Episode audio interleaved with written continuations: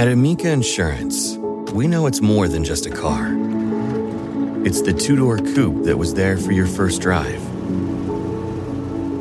the hatchback that took you cross country and back, and the minivan that tackles the weekly carpool. For the cars you couldn't live without, trust Amica Auto Insurance. Amica, empathy is our best policy. In a fast paced world, every day brings new challenges and new opportunities. At Strayer University, we know a thing or two about getting and staying ahead of change. For over 130 years, we've been providing students like you with innovative tools and customized support so you can find your way forward and always keep striving. Visit strayer.edu to learn more. Strayer University is certified to operate in Virginia by SCHEV and has many campuses, including at 2121 15th Street North in Arlington, Virginia. Content warning for trauma surrounding immigration as well as child abuse and childhood trauma.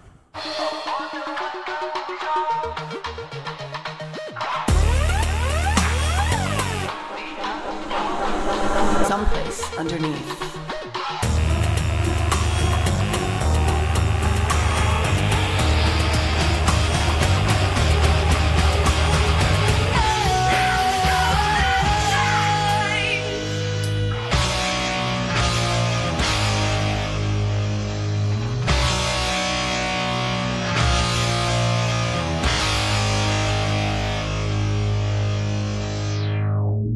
I took a dance class the other day, Natalie. What kind of dance? Yeah, it was on my little class thing, and I was like, you know, I'm going to sign up for a dance class. I'm going to try something Yes. new. And I, I'm so bad at dancing, but I went to like a Daft Punk show and I kind of swayed around. I was like, oh, I like this. So I signed up for this class, and it's just me. I'm the only one that shows up. And it's just me and this woman. And I was like, oh, by the way, she's very nice, very spiritual, like positive person. Okay. And she was like, I was, I said, oh, I'm so bad at dancing. I, I don't know what I'm doing. And she's like, it's not about the moves. It's about you and the music and the breath work. And that's all we're going to focus on. And then we had, we danced around with a blindfold. I so I wouldn't feel self conscious. I almost cried. I almost cried because I released something from my body. And guess what? You did not, uh, you know, get forty thousand dollars in college loans to do that like I did. So, No, just uh, in a back alley with a lady. yep. Were you actually in an alley? Yeah, it was like a weird one of those like you know those artsy places where like it's cool. We're at Studio 102. You just got to come through the alley, That's my whole life. It's been my go entire life. through the dump truck, and then kiss the man on the forehead. Code is four five six. Um, what I'm so curious. What kind of what? What was the dance class called? It was just like intro to dance. I love that. and then we, I literally just flailed around like a child, and it, It didn't matter. awesome. Yeah, I'm proud of you, and that's amazing. Everybody should do that at least once. you know, I did it. I felt like I took a spiritual shit. It was wonderful. Good. Yeah, that's dancing can do that. Welcome to someplace underneath. Natalie Jean. Amber Nelson. Um, yeah, I say that to people all the time when we talk about dance and I talk about my, my ballet background. And a lot of times adults say, like, oh, I really wish that I would have done ballet growing up, or I wish I could do ballet. You can still do it. You can absolutely start ballet as an adult. There's actually a lot more offerings now, even like you can do, they do like, I've seen a bunch of different places that do specifically adult beginner ballet, like um, retreats and stuff like Yeah. that. And like, there's adults who are start. My aunt actually started pointing at seventy. Okay. which I thought was totally badass of her aunt Kathy. Didn't the inventor of modern dance, though, you know, the dances where they have the long flowy skirts and they like wave their arms in the air, wasn't she 40 when she invented that? well, there's a there's a bunch of different people, but I think maybe you're referring to Martha Graham. That's it. Um, she didn't start dancing until she was in her 20s, Mm. but she really her career didn't really like she became very famous as a dancer in her late 30s, early 40s, which is fucking badass. Yeah. Um, yeah, Graham's a big important part of most dance. And this is now why we're turning this show into the dance podcast. The dance podcast where you get to hear, Hear our dance us, moves. yes, hear us dancing. It's ASMR. But if you're feeling pent up, and this time of the year it's like really chaotic for some reason, like some bullshit with the moon, I don't know what's going on. But just like go sign up for a class, a dance class, something physical, and I felt immediately so much better. Always, especially every you know, I know a lot of people get SADS, Yeah. SADS disease. Um, and uh, at this time of year, it is. I think it is because we don't get enough sun, and um, it does make people feel a little crazy. I hate that we will not stay in daylight savings. Who among us needs it to be dark at 4:30 p.m.? I am No. continuing to this ti- this obnoxious tirade that no one. I will not help change at all. You tell the sun, fuck off. It's not the sun's fault. I'm in the moon. It's a man. A man made this rule.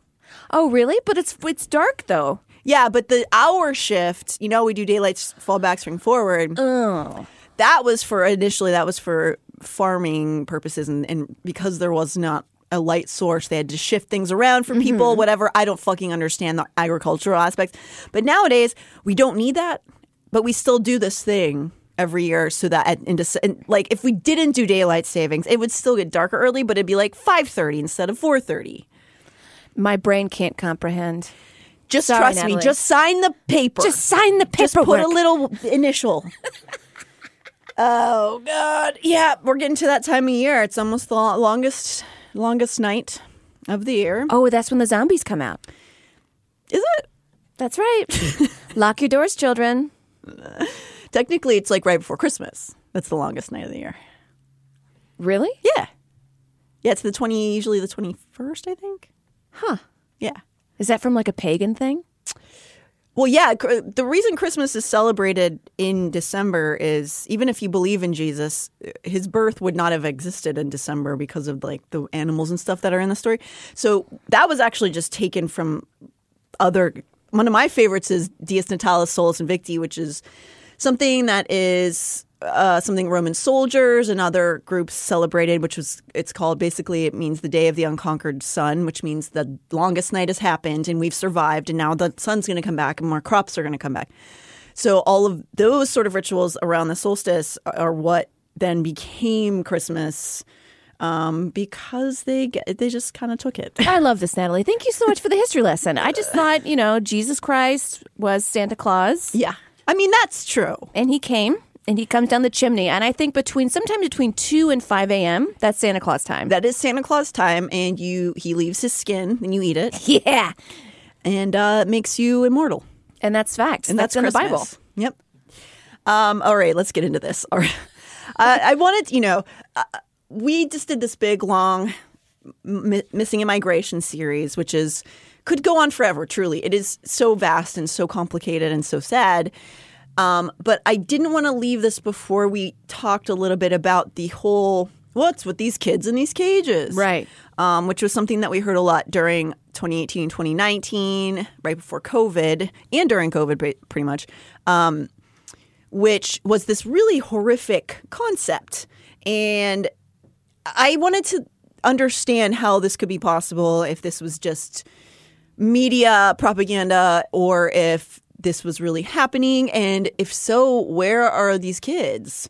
Um, and it turns out it wasn't just propaganda, it really happened um, in a way that feels almost unbelievable. But um, before we got into that, I wanted to just mention another political tr- theatric thing that happened, which is like more recent in time, which is when I don't know if you remember when Ron DeSantis was participating in this this uh This thea- theatrical show. Okay. no, it's not cool. enough. It's not sexy enough to be in a coven. I mean, the Republican candidates, like the, the debates, to me, it looks like a coven. It's just the the lights and the it's just so intense. I'm like, what kind of witchcraft is this? It looks a little bit like a um like a uh what's it called?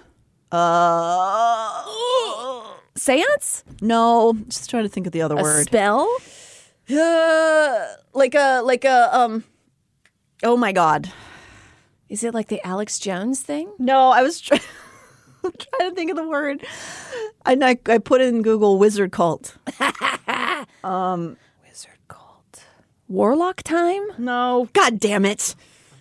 Never mind, it's not important. Um it's going to come to me while I'm talking. Don't Okay, worry. we'll cut some of this out. Yeah, but you maybe you probably have a little bit of it. Well, yeah, yeah. fun. So Ron DeSantis was standing proud in his Italian boots. He was. And what did he do? Um, what did this queen do? So, if you recall earlier this year, he was doing this theatrical thing where he was taking um, migrants and putting them on buses and planes and shipping them to different parts of the country. Yeah. it it is a truly vile theatrical thing to do, um, and it like just shows how little humanity is in that person because. I, I guess he's not putting on a facade and probably pretending he cares, which is good. But Masons, Right. Go. Got it. That's the word that makes you Freemasons. think about it. Okay, okay. Yeah, it is like a little Freemason shindig. Yeah. All right, I'm back. Um, All right, we're back. So this was this thing, you know, when we saw him shipping migrants to Martha's Vineyard and Sacramento and all these different places. oh, right. And there was like this big funny thing of like, oh, now the liberals got to take them in. And they actually did. it, not only that, but it's that the the the theatrics of doing it, it was to send a message to two different groups: advocates for humane asylum seeking policies, and for people hoping to seek asylum through Florida. The act of putting scared and helpless migrants on buses and planes to send them to a northern state with no plan denied any of those people even the smallest crumb of dignity. Like they are, they are objects to him. That he, it's funny. It's funny. These pe- these scared, like helpless people are just being shipped to some other Right. scary ass place. And by you can use guy. it for votes. Just be, look Right. what I did. Isn't this funny? And Yes. like other maniacs, I don't want to call them maniacs, but maybe, but they'd be like, we like that. More votes for him. Yes, and that's what he did. Uh, it was like an IRL troll using human bodies. Yeah. To see, like look how funny this is, um, making no point, not helping anything. Um, so I'm bringing that up because this is uh, something that happened just very recently, which is kind of along the same lines as what we are going to learn about uh, the zero tolerance policy that happened in 2019. So this kind of action, doing what he did and what happened during the, the Trump admin was it's like a visual expression of pure apathy and fear with some racism mixed in for good measure. And it serves as a model for how the he gets guys like him get votes from the people who uh, you know uh, how they view complex and pressing world issues, which is like an irritation, right? Like migrants coming in is just like, ugh, get them out of here. I hate them. Yuck. And it's instead of ignoring like the rising discord in authoritarian countries mixed with climate change in inhabitable areas, which in turn is why we're seeing this influx of the most vulnerable among us. Instead, they just want DeSant- the kind of people who would vote for DeSantis just wanted to go d- go away. I don't like it. Right. Well, they don't believe in climate change. Well, they think it's all like a liberal hoax. And I also think it's it's intentional denial. Like it's Right. a lot easier to think that that's not happening. I was speaking to somebody from the South. I don't want to say who, but they're like, it's so much hotter down here than it's ever been. I don't know why. It ain't climate change, though. You're like, It's I didn't, ma'am. I didn't say anything. I don't I didn't say anything. Um, so yeah, it, it's a very, it's almost like a cruel child's version of this issue. We're just going like, we're to make a big wall. And all the wall is going to be on the other people will be over there, and then we won't even have to worry anymore. It's sort of like the mentality there, and you know those people can have that idea, and then they just get to go back to being angry at Starbucks employees instead. You know, but no matter how much foot stomping and cruelty we display as a country, those issues are not going to disappear, even if you are trying to make some stupid point or you're making these like grand gestures about like we're going to build a wall, we're going to ship Yeah. them off.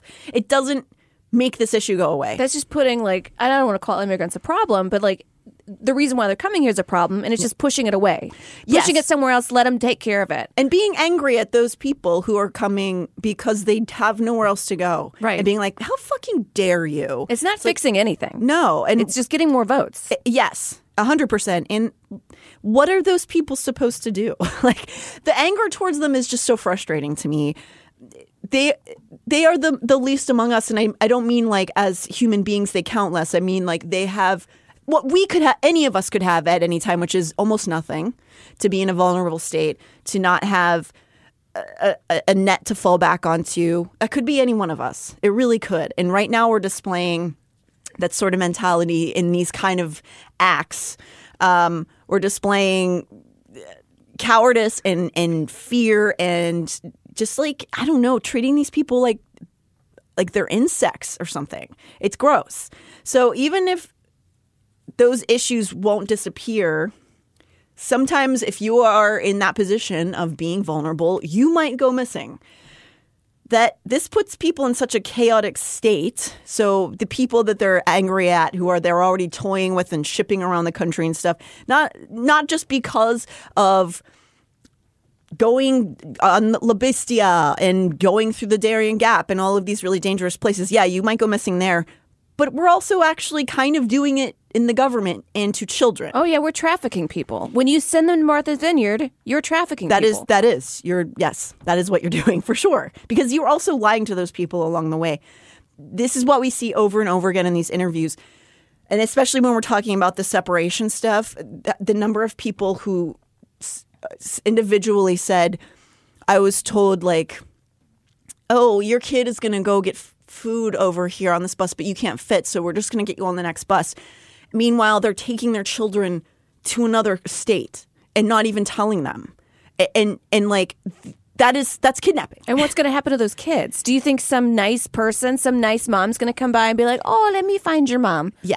Or No. you, or what? Um, what? It turns out that some of them are still in the system and they can't find their families uh, still from this time period. So, no, you know, our government can't be doing that, right? That's crazy to kids. No, there must be something I'm not seeing. So, I think most of us saw from that time period. Um, I don't know if you remember this. There was this very um, iconic picture of this little toddler girl crying while her mom was getting searched against a, a cop car. It's a really disturbing photo, and I I didn't really know what was going on there. There was a lot happening at the time, and I didn't understand what was happening. It's a loaded question. I couldn't fully grasp it. And as we've said in the series, separating children from their families at the border isn't new to Trump. There was a number of bodies, uh, you know, different um, organizations, people within politics raising concerns even during the Obama era for unnecessary child separations from their parents. During Obama's presidency, and really the ones before as well, we didn't have the same kind of focus on the border, so it wasn't noted as as it is now. Because, as mentioned before, the tone changed drastically after 9 11 at the border. During the Obama administration, essentially, there would be cause to remove the child from their guardian if there was what they perceived as a criminal issue with the parent. So, if they are coming up to the border, either getting caught at the border or seeking asylum at the border, if the parent has a known criminal charge, they would say, that's why we're going to separate this kid from their parent because the kid is in danger, which sounds fair in theory, but there was a lot of pushback even against that because what was deemed criminal in some circumstances would be minor things like having weed or something. So it was already child and parent separation was already happening in past administrations, basically, is the point. But in theory, these separations would be to benefit the child. So, when in the past, when we would have these situations at the border, the idea was that the child's not safe. We need to put them in a safer situation, even if you could debate whether or not they really were in a safe situation. Right, not ship them halfway across the country. Right. Not only that, with the Trump administration, the rules changed and it became to hurt children. The cruelty became the point. And they didn't even try to hide that. So, as much as I dislike Trump as much as the next guy, I want to try to understand how we ended up in this horrific situation because a lot of the stuff that Trump did that was bad was sort of passive because he doesn't make plans most of the time. He's a very just spewing things off the top of his chest kind of guy. And this was very much a calculated choice to make. And again, not what I call a calculating guy. Um, when I say this is a horrific thing that happened during his administration, I don't just mean the actual process of removing children from their parents. It's that there is really, really solid documentation of this nightmare. Um, Frontline on PBS has done hours of documentaries on the subject. The SPLC, the Southern Poverty Law Center, has a comprehensive timeline of child separations before and after the Trump admin. And The Atlantic also, if you ever want to look any of these things up, have compiled all the documents from the zero tolerance policy era, which, by the way, I'm going to talk about what that means because I wouldn't have actually understood that. Zero tolerance policy. Yeah, that sounds very intense, but it could go either way. Well, yeah, it's Good or bad intense. Yeah, right. Like zero tolerance of of Of bad people? being, you know, groped. Right. That would be good. I feel like I'm um really taking this in, Natalie. there's a lot of information here. I'm sort Yeah. of like sort of so there's been a lot of documentation done of people coming to the border and, And the being s- child separation and the child being separated. Yes. And sometimes people cruelty is the point to separate the kid. Now is it sort of like we're letting you guys know not to come because if you do your child will be separated like a punishment thing? That is along the, the lines of what happened during the Trump admin. So, again, before the Trump admin, even if you could argue with the child separation policies that were in place, not everybody was, not even close to everybody was separated from their children. It was, if it was deemed dangerous for the kid, Right. they would separate them. But then who deems what's dangerous? Right. So there's already things you could push back on for that, right? That was pre Trump. And you could say, well, they were trying to help. They were, even if it was ill, if they, they were wrong, they were trying to do a positive thing for the kid. Right, because in their point of view, like, what if a cartel member picked up a lone child wandering in the jungle and was like, "This is my child, get me in." Right. And so, and also we'll talk about um, unaccompanied minors. That's also another big problem that has happened over the last decade and a half.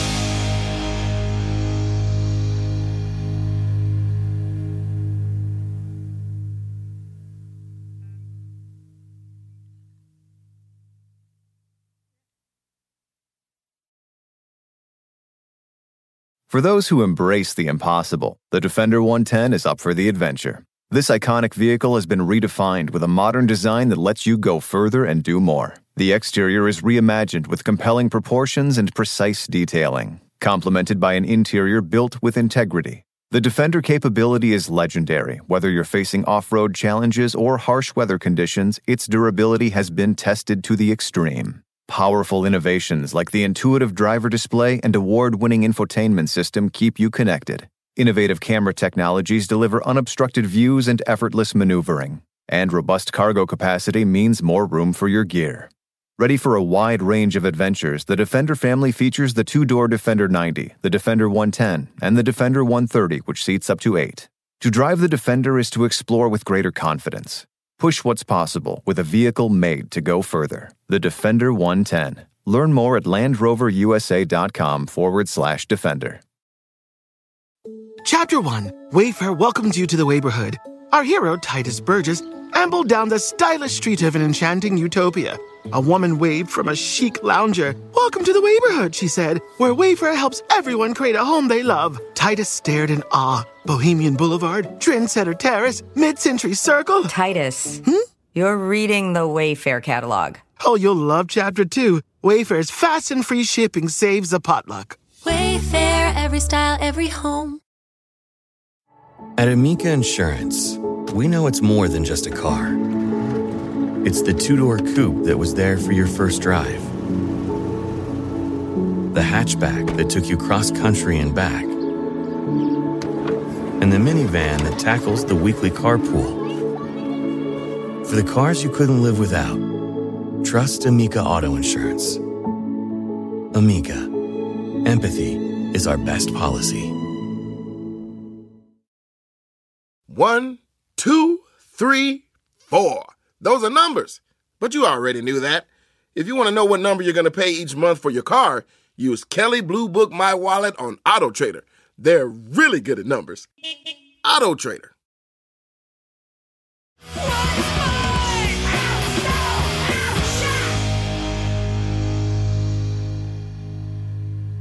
There there's so many compilations of the different forms of child separation at the border. And yet nothing i've combed through none of these journalistic deep dives have been able to give a concrete number of how many kids are still not reunited from with their families from the zero tolerance policy era or even where they are.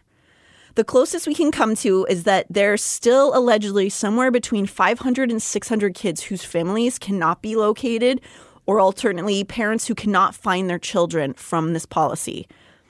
This has largely been determined to be because the administration did not care and they did not make a plan.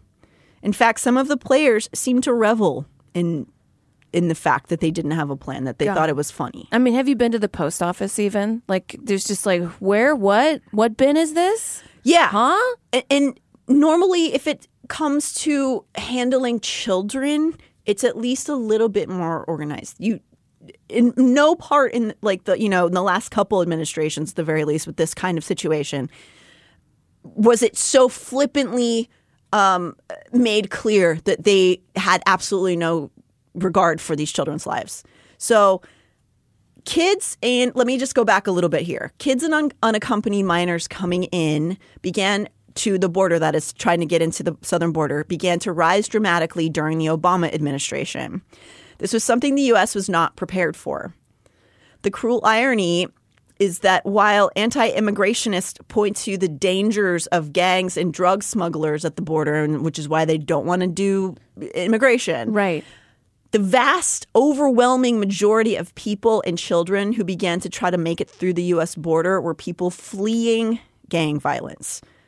It's not the gang members who were trying to get through at the border or asking for asylum. It was people trying to not be murdered. Right. And you could be like, well, just stick around and stand up for your country. But like, there's gangs in LA. Like, am I going to go stand in the middle of the street and be like, stop it? Yeah, I mean, stop doing this. And not only that, like in the past, which, which we'll talk about, during the Obama administration, what started to happen were unaccompanied minors and young families.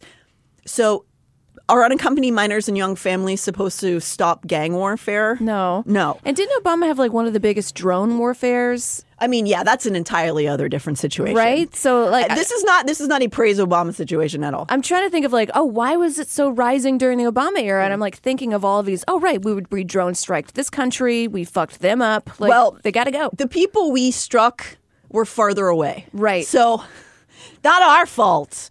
Um, sorry, that's not. That's very not funny. Farther Uh, away, so it's it's harder for them to come get here. Yes, So, so mostly we were talking about people from South America coming here. Yes. So during that time period, El Salvador, Honduras, and Guatemala were really heavily rife with political unrest.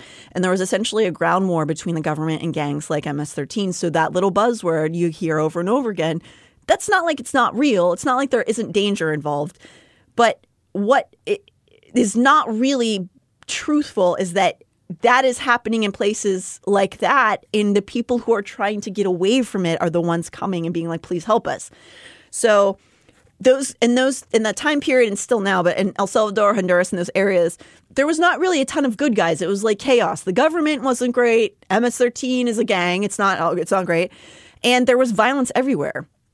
So parents began to send their kids north or children would have no parents anymore and they would flee begging for respite. So this is all around like the 2014 period of time.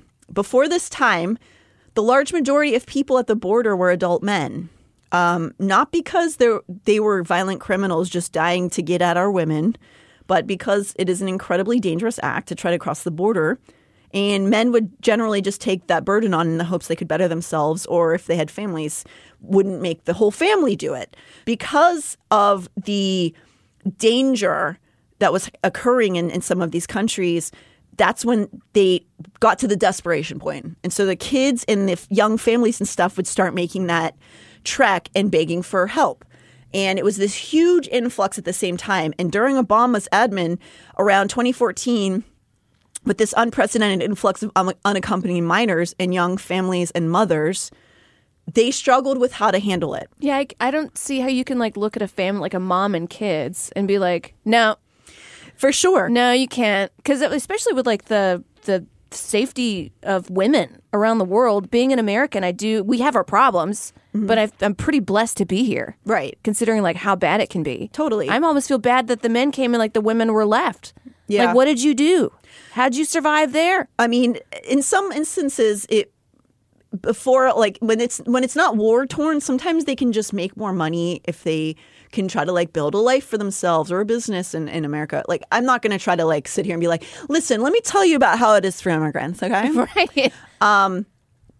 I'm only going off of their own stories and, and like the journalistic coverage and all that. But uh, essentially everything that I have been able to uh, find and go through. And again, I really highly recommend going through some of the documentaries Frontline has done. They're really non-political. They talk to literally everybody, um, but really informative. There in 2014, they just did not know what to do because there is this another weird thing about being a human. There is a known trend of when people come in through the border during different seasons. And so people uh, at the southern border, the US people uh, anticipate a bunch of people coming to seek asylum. When this started happening in 2014, it was not on the chart.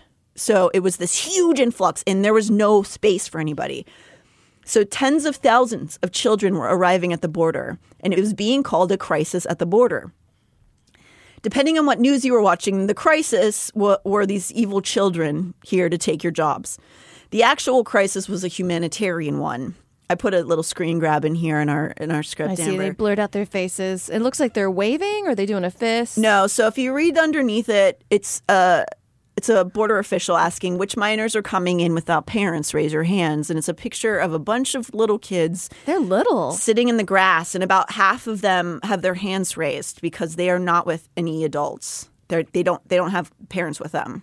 So this is what started happening in 2014. Oh my god, they got to be so scared. Like this is scary for adults to go through this journey. Imagine what like how bad it was that they did it. You know, so this is a group of kids also uh, saying that they couldn't go to school anymore because of the violence in their country. So while I think it's perfectly acceptable to criticize the way Obama's admin handled the situation, there were efforts made to try to help children, however flawed. You can see too, uh, there's another picture of this time period where they were taking in all of these children and they didn't have facilities for it. So this picture looks like a lot of people crammed in a room, a lot of women it's a it's a lot of women and children. So and every place that there, there were facilities for for people at that time were beyond capacity, and they were trying to figure out how to make this work. And it was a flawed effort, but I do think that there were a lot of people trying to help and and wanting to make it better for people. This is another time period whenever you might have this is towards the beginning of Obama, but uh, have you heard of DACA? Um, I don't know. I don't know. I might have. I feel like it's one of those words in like the root of my brain that's just been kind of thrown around. So this is something that was enacted during the Obama era. It was called DACA or Consideration of Deferred Action for Childhood Arrivals. What that means is that so Obama put this in, in place because it basically said if you were an undocumented child who was brought over to the States very young and have grown up as an American citizen for all intents and purposes, you would be considered for citizenship and not immediately deported to a country you didn't know. So right. there are many undocumented children who come in not knowing any other country. They grew up in the United States. Right. What if you came here like your mom had you as like a baby and you don't even remember? And they're like, "So you're from El Salvador, time to go back." And you're like 30 and you're like, "Excuse me?" Yeah, it would be like I think we used this example last time, but Amber, you were, grew up in Saudi Arabia till you, till you were 8. What Yeah. if you suddenly were like, "You have to go back. That's where you're born. go back. Goodbye." Bye. And you're like, "I here." don't know anybody. Like what do you want me to do?" Um, but that's trying to prevent that from happening to kids who've grown up they're also called dreamers. God, don't send me back to Saudi Arabia, please. Yeah, well, um, you never know what's going to happen. Well, So, because this was enacted, this thing that is just a humane, like, I wouldn't even call it like this kind thing. It's just being a decent human being. Like, we shouldn't have these kids be sh- taken back to a foreign country that is their quote unquote home country that they don't even know. This is a policy that kids can can stay and you know finish school and like do all these things here and um certain news outlets incorrectly blamed this program as the reason children were fleeing violence in their countries and coming to the southern border. Or I guess conflated the two things. so, what did they say? What was their thought behind it? Oh, well, since Obama made it easy for these children to try to gain citizenship, now they're all just fleeing. They're coming, they're running into the border. They were fine in their home countries. They're coming because they're like, please, we want to be Americans so badly. Oh, because it's easier now. Right. This is very silly. Um, But it doesn't look like it's easier. It looks like there's a bunch of people thrown in a room. Yeah, no, it's not an easy thing. It's stupid to even suggest that the two are related. And for a certain sect of- people, I think there is a certain gleefulness in the punishment of these kids. It seems to come from the disrupting, maybe, of the facade, like very much. I don't know. I don't. It just continually makes me think, uh, like I was just saying with DeSantis, that there's this 1950s idea of what you know, oh, it was everything was just so nice before, and you see these children coming in and suffering, and some a certain sect of people are, are angry about it. I don't want to look at it. I don't want to see this. Why are they coming here? It must be because they're coming because of DACA. You know, Uh, the 1950s stuff we look at, by the way, that's all propaganda. Oh, yeah. the Norman Rockwell. That's what I'm saying. It wasn't.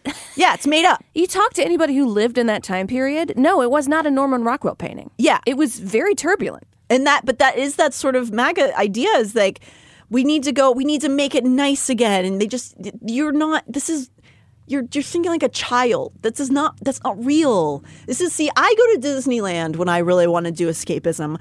I go because you know it's fun and it, it's like a fa- i know i know that stuff's still bad. I know that there's unfair shit happening but i go for like six hours and i go wee, and then i leave and then the problems are real and i can't just go like i don't like it. Right. let's just get on a ferris wheel. I think it's people like the people I met that hate this the most. Really, up they have a, a not good life themselves. They're very angry.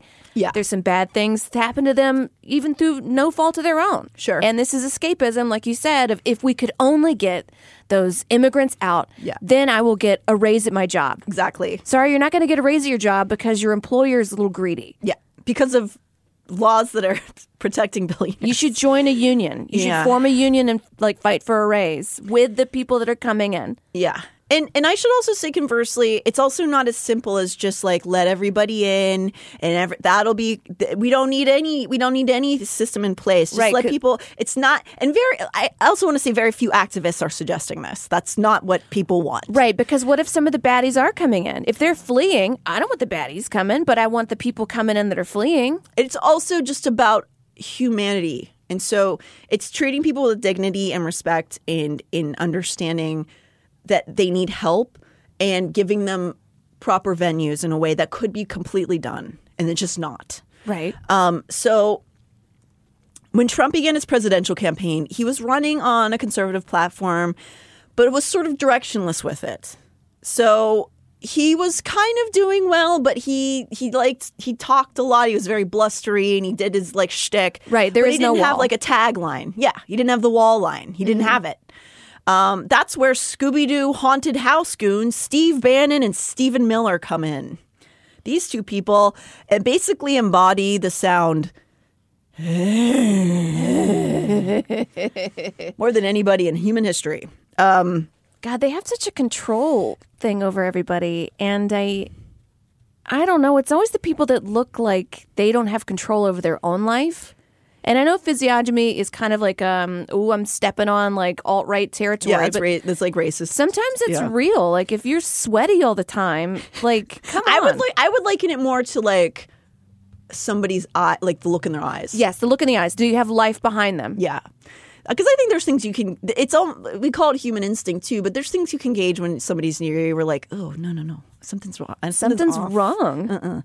Um, and though that's, I mean, if you come near either Steve Bannon or Stephen Miller, I assume that's just immediately just like, huh, Like the aura changes when they walk in. yeah. Um, and so there were a number of goblins around Trump at this time, but people like Steve Bannon saw Trump as a way for him to be able to watch the world burn because he just that's kind of what Steve Bannon likes. He wants to sow chaos and discord. Oh, it's called accelerationism. You want it to fall. Yeah. Because we, quote unquote, the alt right, will come in and rebuild a structure. right? And it won't were- be democracy, I tell you that. No, no, no. And they he even really hated the um, you know, the mainstream Republicans. Like that Yeah. was too he was trying to tear that to the ground. And he saw Trump and he was like that idiot idiot'll do. Yeah. Um, and so he basically joined forces with Stephen Miller, who Stephen Miller, I frankly just think he enjoys human suffering. Um, I don't know that he has ambitions beyond that. He is such a ghoul. Is this the vampire looking guy? Like, Yes. not the sexy vampire. No, like, no, like the what a vampire would prop like the Nosferatu. the yes. Nosferatu vampire. Yes, yes, yes, yes. Um, And by- again, don't want to do the physiognomy thing, but I baby, mean, th- a little pale. Again, go back to the eyes. His eyes are the deadest fucking eyes you will ever see. It's like looking at a corpse. It is so scary. And mind you, when he started working with Trump, he was in his 20s. He is a young man. Yeah. Oh my god, I can go ice skating on his forehead. Natalie. um, Yeah. No, he's he is a scary man because of how little he I I think his only joy comes from hurting people. I, I really I don't know what else to say. That is me going off of vibes. I obviously don't know the man. He's a scary, dark person. Um, so Bannon and and Stephen Miller, they kind of both had these political ambitions, which was mostly just like destroy, destroy, destroy. And uh, but I think with Stephen Miller, he specifically likes the punishment of the poor. I think that he enjoys it personally. Um, so the PBS actually, if you really want to watch a good breakdown of that uh, dynamic, the Frontline documentary called Zero Tolerance does a really easy to digest breakdown of that relationship. But in essence, they saw an opening of the fear of immigrants as a way to give Trump an angle. So, namely, older, terrified, angry white people would start to get more angry if they got to hear about why the immigrants are break, messing everything up.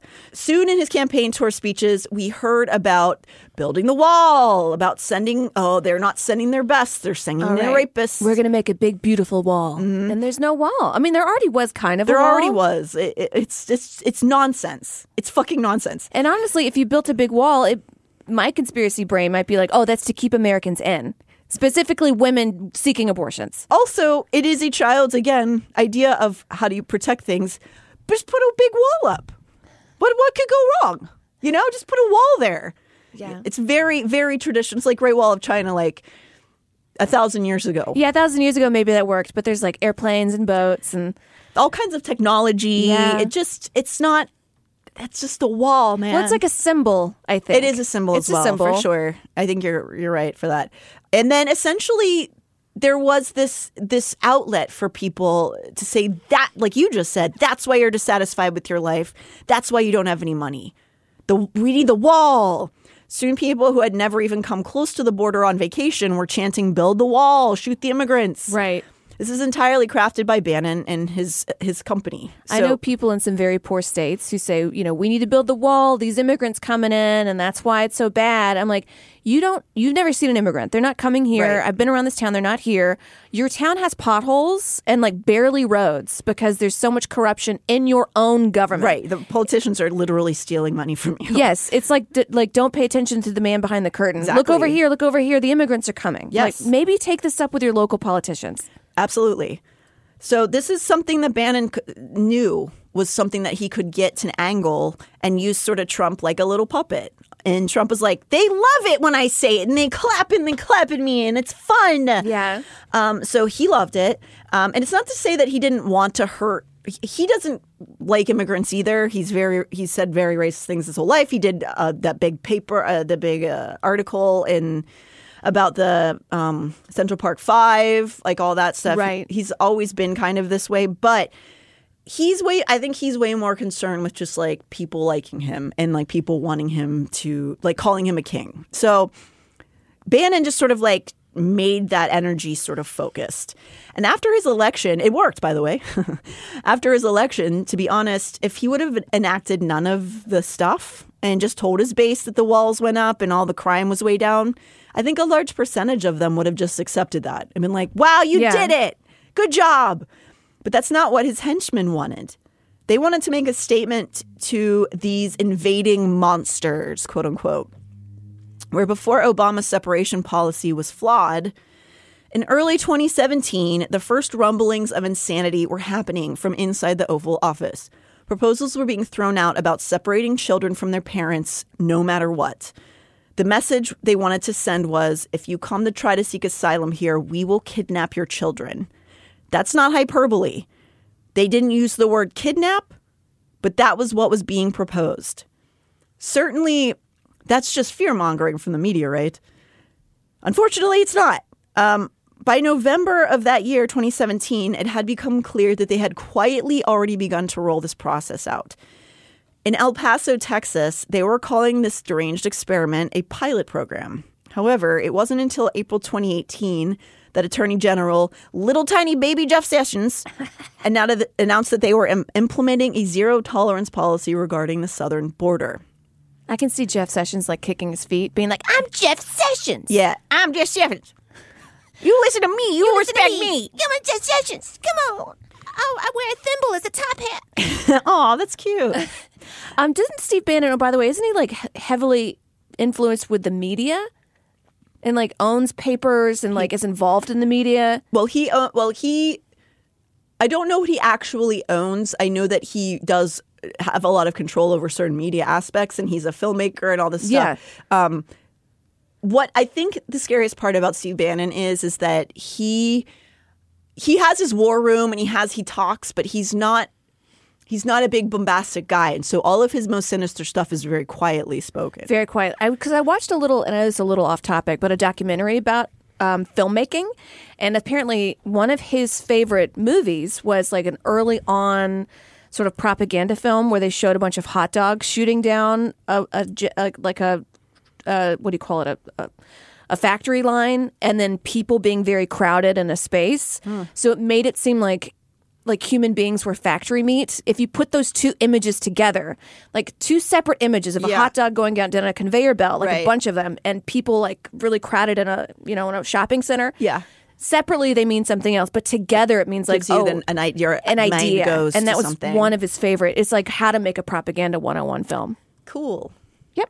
I didn't know that, and I don't know what that. Yeah, I mean that's that would be an interesting thing to discuss um, if you want to talk about film, but not as a plan for your life. Um, that's scary. Let me see what this. Let me see one second. Yeah, look it up. Oh, Adam Curtis. So Adam Curtis is a documentarian. I think he's from the UK, but he does sort of these documentaries. Experimental stuff? Yeah, on um he does these documentaries on propaganda films and on journalism. Got it. And he mentioned one of Steve Bannon's favorite like propaganda pieces. Cool. So look up Adam Curtis. He's really good. Look at Oh Dearism. That's a good way of how sort of the mainstream media right now makes you think, um, oh dear. Like there's no Yeah. it, there's no way of um and it's done on purpose. Like there's no way of action Right. to solve, to help. Right. You're left to feel like, oh dear. Right. Um and that's so you can just hang on and keep watching more and they get more totally. views. And we talk about that a lot on Spun, actually. Um, I, I hate that form of. yeah, it's called Oh Dearism. All right, well let's keep Interesting. going. I will check that out.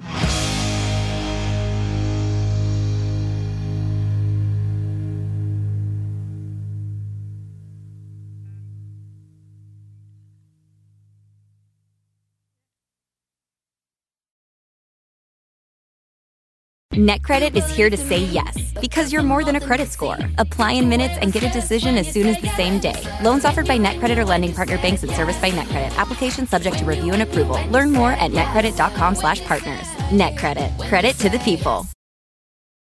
Kohler Smart Toilets introduce a new standard of design and cleanliness, sculptural forms, intuitive technology, and total personalization with integrated warm water cleansing, heated seats, and warm air dryers. For peace of mind and convenience, there are touchless lids, seats, flush, and a self sanitizing bidet wand. Now you can even use voice commands with Numi 2.0, featuring built-in Amazon Alexa. Explore the complete lineup at kohler.com/slash smart toilets and discover what you've been missing. I'm Roman Mars, host of 99% Invisible. I'm excited to be teaming up with Lexus GX and SiriusXM on some very special 99PI episodes. We're heading to some of the cities in the US that have special meaning for me and exploring the ways that these cities marry form and function. To learn more about the Lexus GX and SiriusXM and Lexus vehicles, visit lexus.com slash GX and SiriusXM.com slash Lexus Trial. The all-new Lexus GX. Live up to it. Check out the 99% Invisible feed now and listen to these special episodes.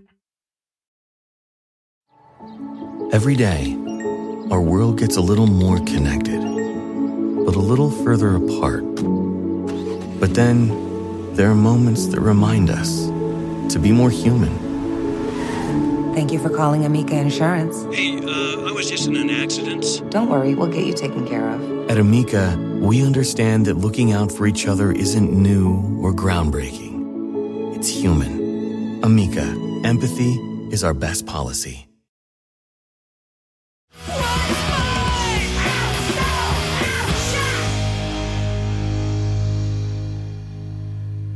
So, little baby Jeff Sessions, he is he comes out in April 2018 and he announces they have enacted a zero tolerance policy at the southern border.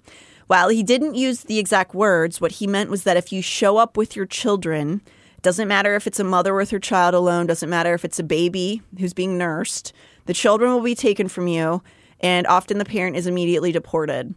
Not only that, but from the many testimonies since then, the parents were directly lied to to get the parent away from the child, like I had just mentioned earlier, saying, Oh, you'll be on the next bus. Let them go ahead. You'll meet them. Oh, God. Do you think they just need more workers for the future? No, I think this was literally to torture. I do think this is all that they, because they had absolutely no follow through plan. None, which is one of the big dangers and why they're missing children.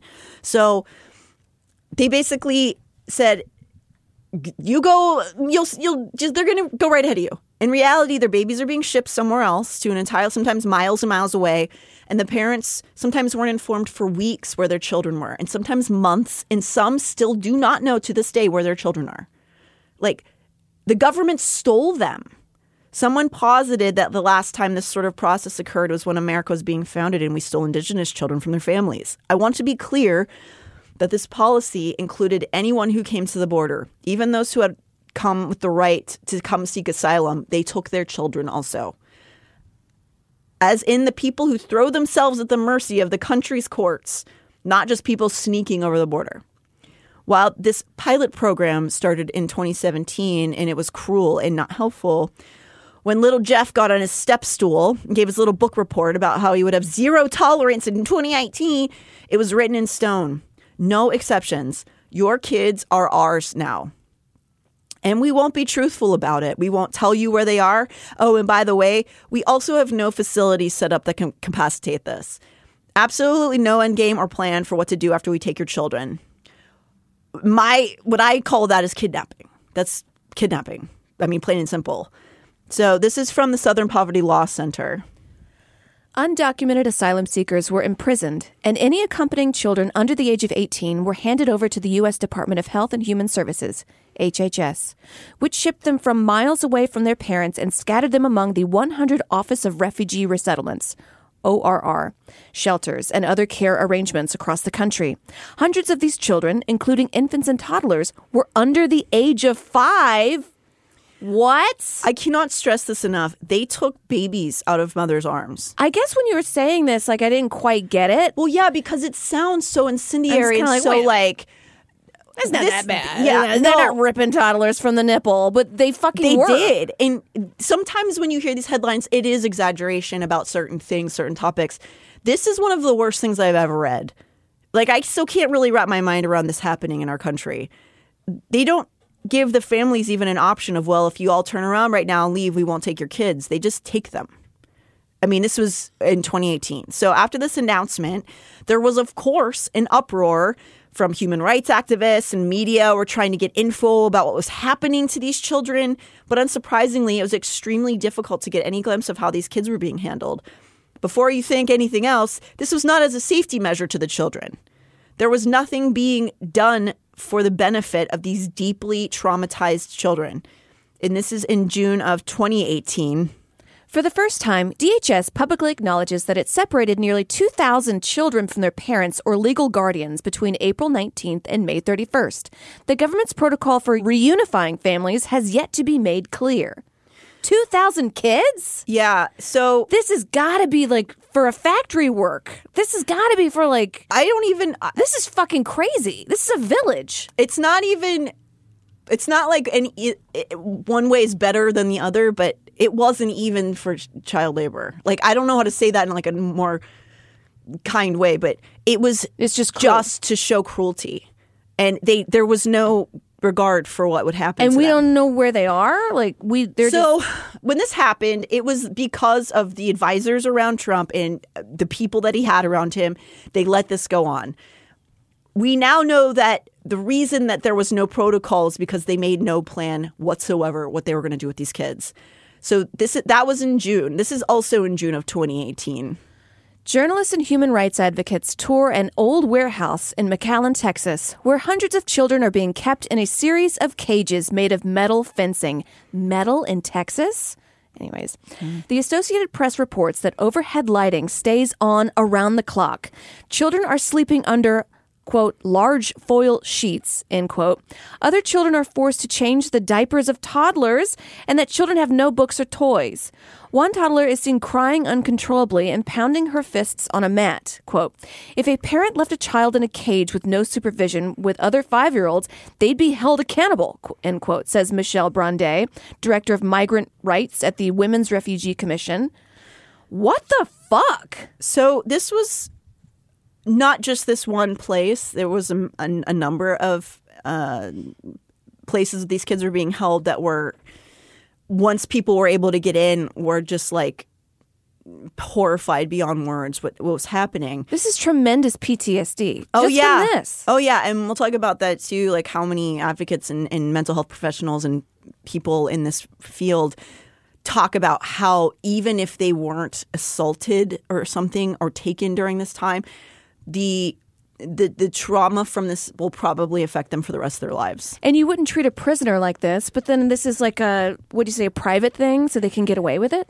It's it, no, it was our government. Um, like maybe what you're talking about is like some of the the migrants who've come through get put into private prisons. Like basically, the government pays private prisons to hold them. Right. I, think that probably the some of that exists as, as well with this. But the no lights on, that is torture. The no turning lights off, yeah, That is torture. There's literally, it, I think it's it's like war. That's a war torture. yeah, it's called the white room. Yeah. and I, there's some places where it's been done, but you're you're just constant light, and you go crazy. I think it's been outlawed, and we still Well, do it to kids. did it to babies. Um, so after this has all been enacted, this is from April until June. Just in that time period, the the numbers for how many children it is such a nauseating, vertigo-inducing chaos because even now there are officially separated. There, the the number of kids that got taken are somewhere between 2,000 and 5,000 in those few weeks, and it is so chaotic that there's never there's been a couple places we'll talk about where they have decided this is the number, but it's always different. And I don't think I need to explain how fucked up that is. The, that's each one child, it's each a number, and they don't even really know. If a person, a family did that, an American family, they would be thrown in jail. But our Yeah. government's doing it, and who's going to throw the government in jail? I don't know. I guess we have to. I'm tired, but I'm tired. this is, I mean, it's always like I'm ugh, I'm coming at this as like a person listening to it, and I've always heard this on the news, but I guess Yeah. my brain never really allowed it to really, really resonate and really think about it. Um, and it being laid out like this, it's very hurtful. yeah, It's, very painful. It's really. I'm embarrassed. It's really one of the worst things that we've covered on this this show, um, which is saying a lot.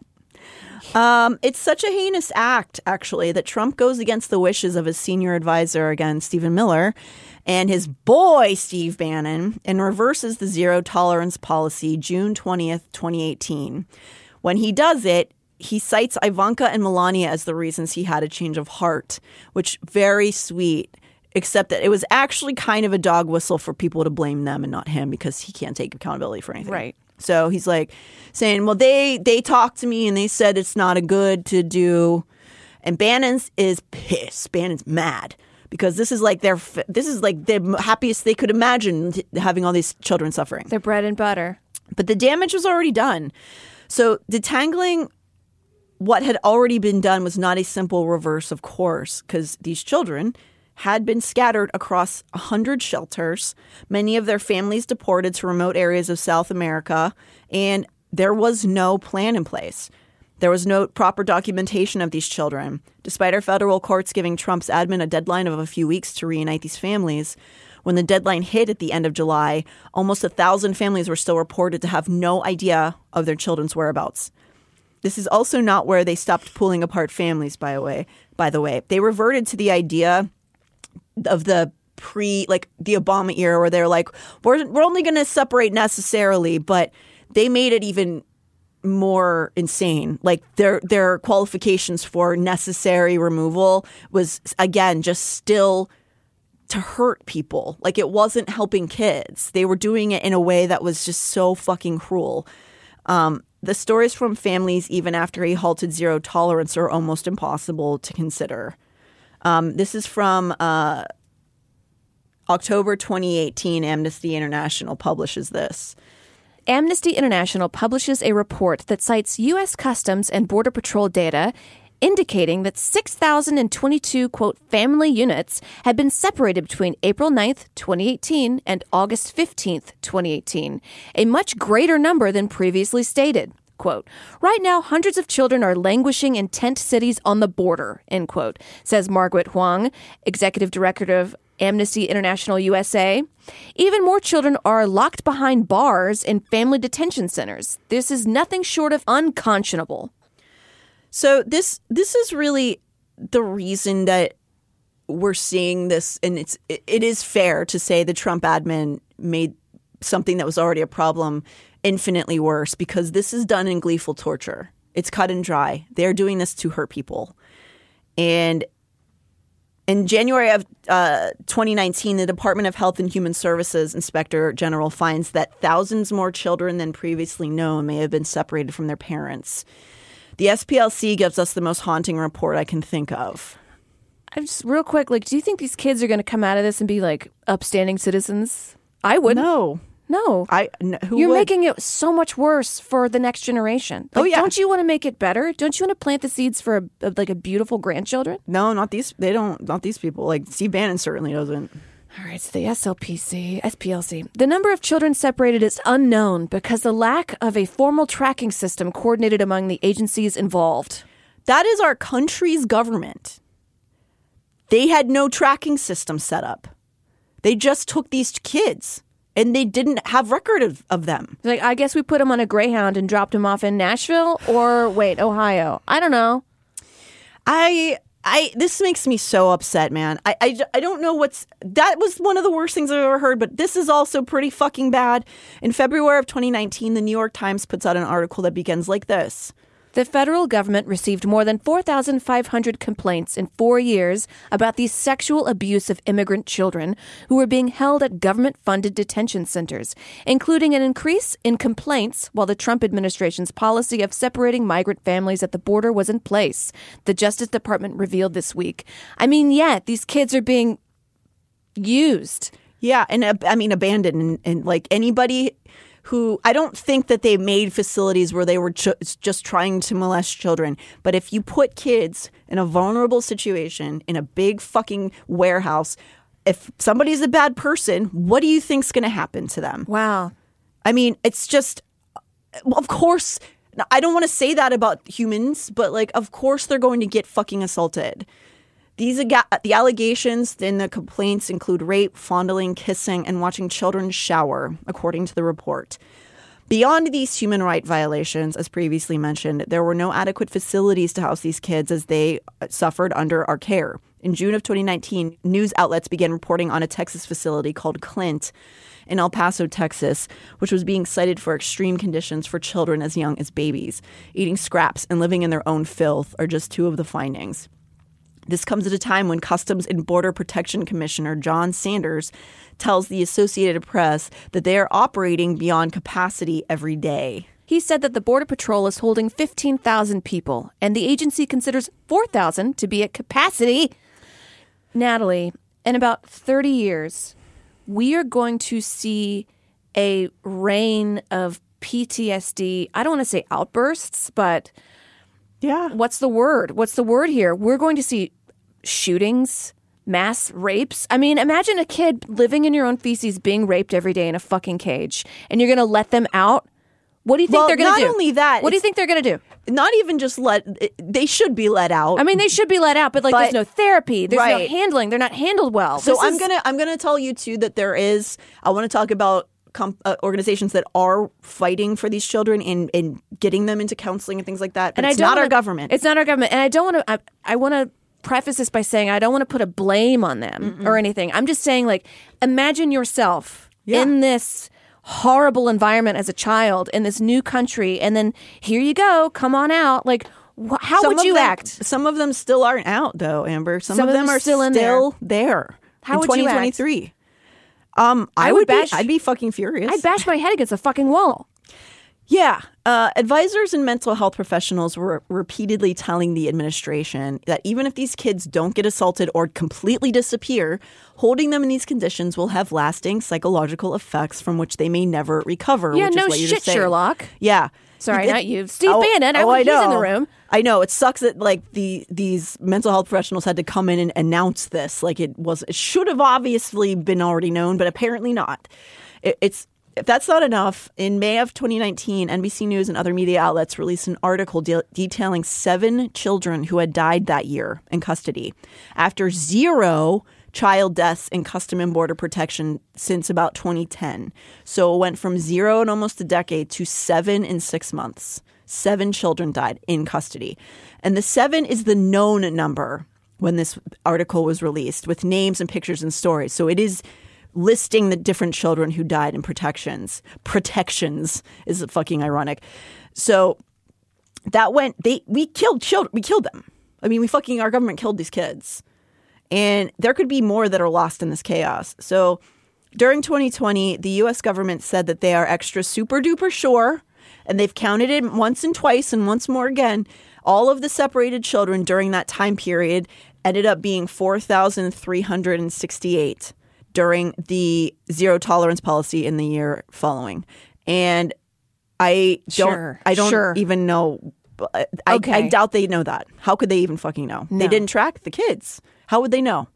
So, seven months after zero tolerance in 2020 was halted, there were still hundreds of children trapped and or the parents were unable to be located. Often because the parents were in such dire straits to begin with, it's hard to find them again.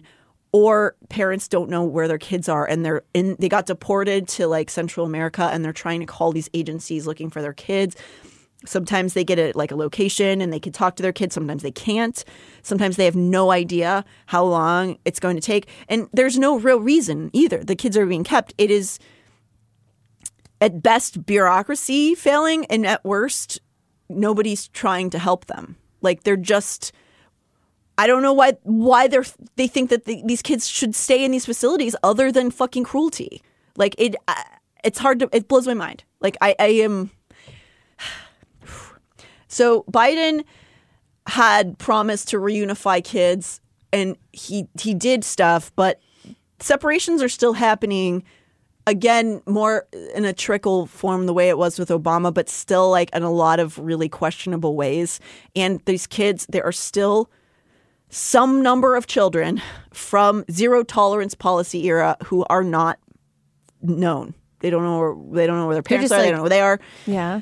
Um, so honestly, this is a subject that could go on for endless hours with regards to breaking down everything that is unconscionable and human about it. Um, it's again, I, I really think this is one of the worst things we've ever covered. Because even just turning families away and being like, no, even just a wall and saying no, that's still bad or whatever. That's still whatever. I don't know. I don't even know what to say because now that we've gone this dark, it's Yeah. just like, whoa, whoa, man, this is pure fucking evil. It it really is, and uh, that's basically what the takeaway I I would like it to be is that there are many things that are there's a lot of injustice. There's a lot of really dark things that happen. This is like black and white. One of the worst things I've ever heard, and it was done with such glee because of the the guys that were in the Trump administration.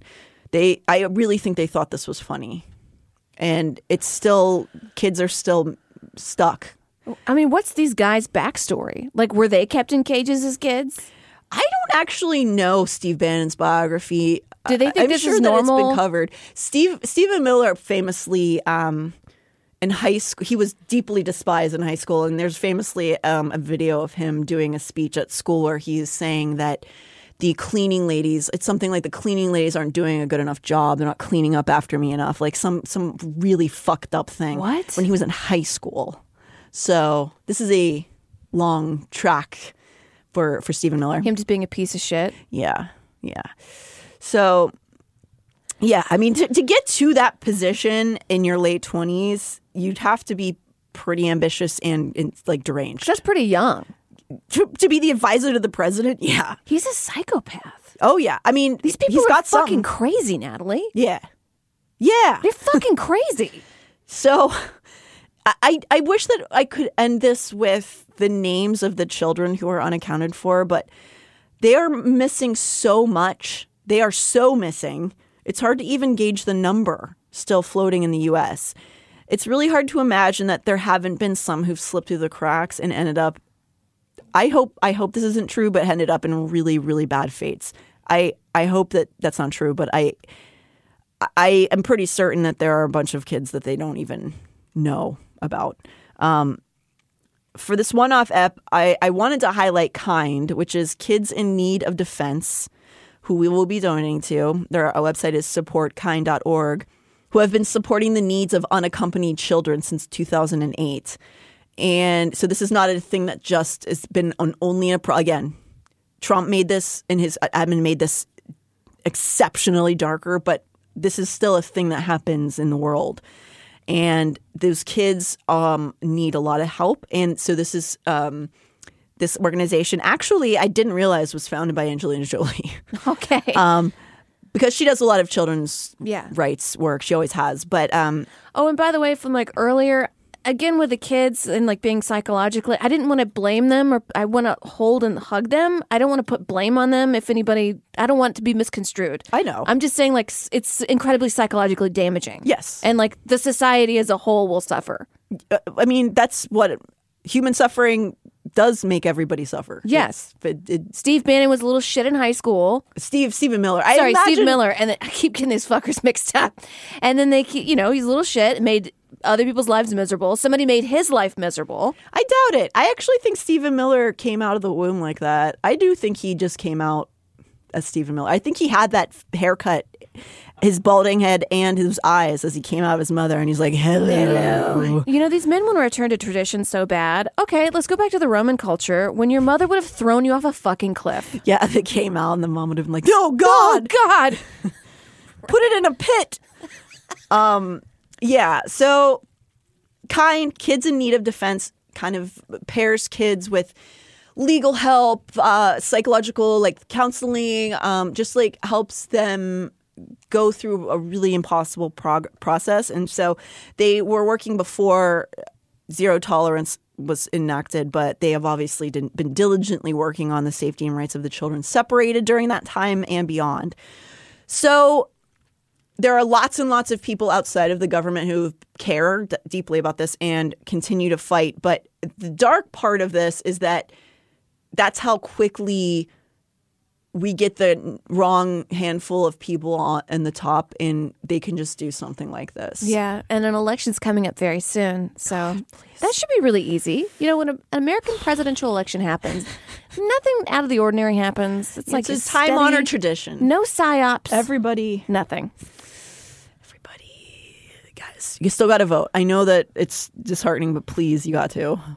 Just, just got to. And Right. also, remember, there are many people who care, and there are many people who are trying to help these kids. I know. And w- at the very least, the kids who have been reunited with their parents and those families have been speaking out and, and become activists, and, Mhm. and we can all collectively try to make this not happen again. Right. Have you read Project 2024? No. Okay. All right. Well, we, we can just leave it there.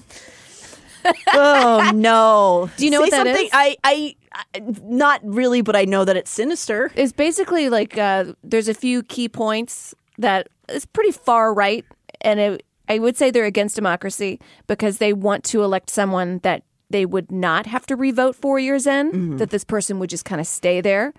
Yeah. Well, well that, we're not doing that. We're not doing that. We're not really doing that. Um, and on something more fun. Okay, and on something more fun. Um, well, I fuck something fun. Um, shit. I um I made a quiche. That's great. I made a quiche and I had breakfast set up all week. Ooh. The first quiche I've ever made, Natalie. Ooh, what kind?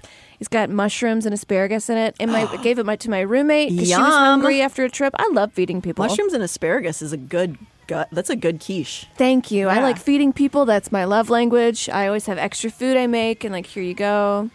We should go do. We should go do some feeding people stuff. Let's That'd be go do great. it. I think we should. Um. Yeah, that's it. Okay, bye thank guys. you, bye.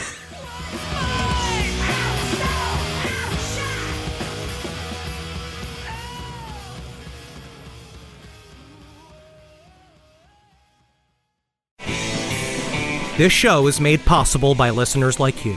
Thanks to our ad sponsors, you can support our shows by supporting them.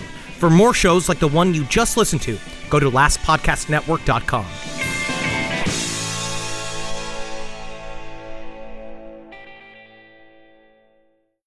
Kohler Smart Toilets introduce a new standard of design and cleanliness, sculptural forms, intuitive technology, and total personalization with integrated warm water cleansing, heated seats, and warm air dryers. For peace of mind and convenience, there are touchless lids, seats, flush, and a self sanitizing bidet wand. Now you can even use voice commands with Numi 2.0, featuring built-in Amazon Alexa. Explore the complete lineup at kohler.com slash smart toilets and discover what you've been missing.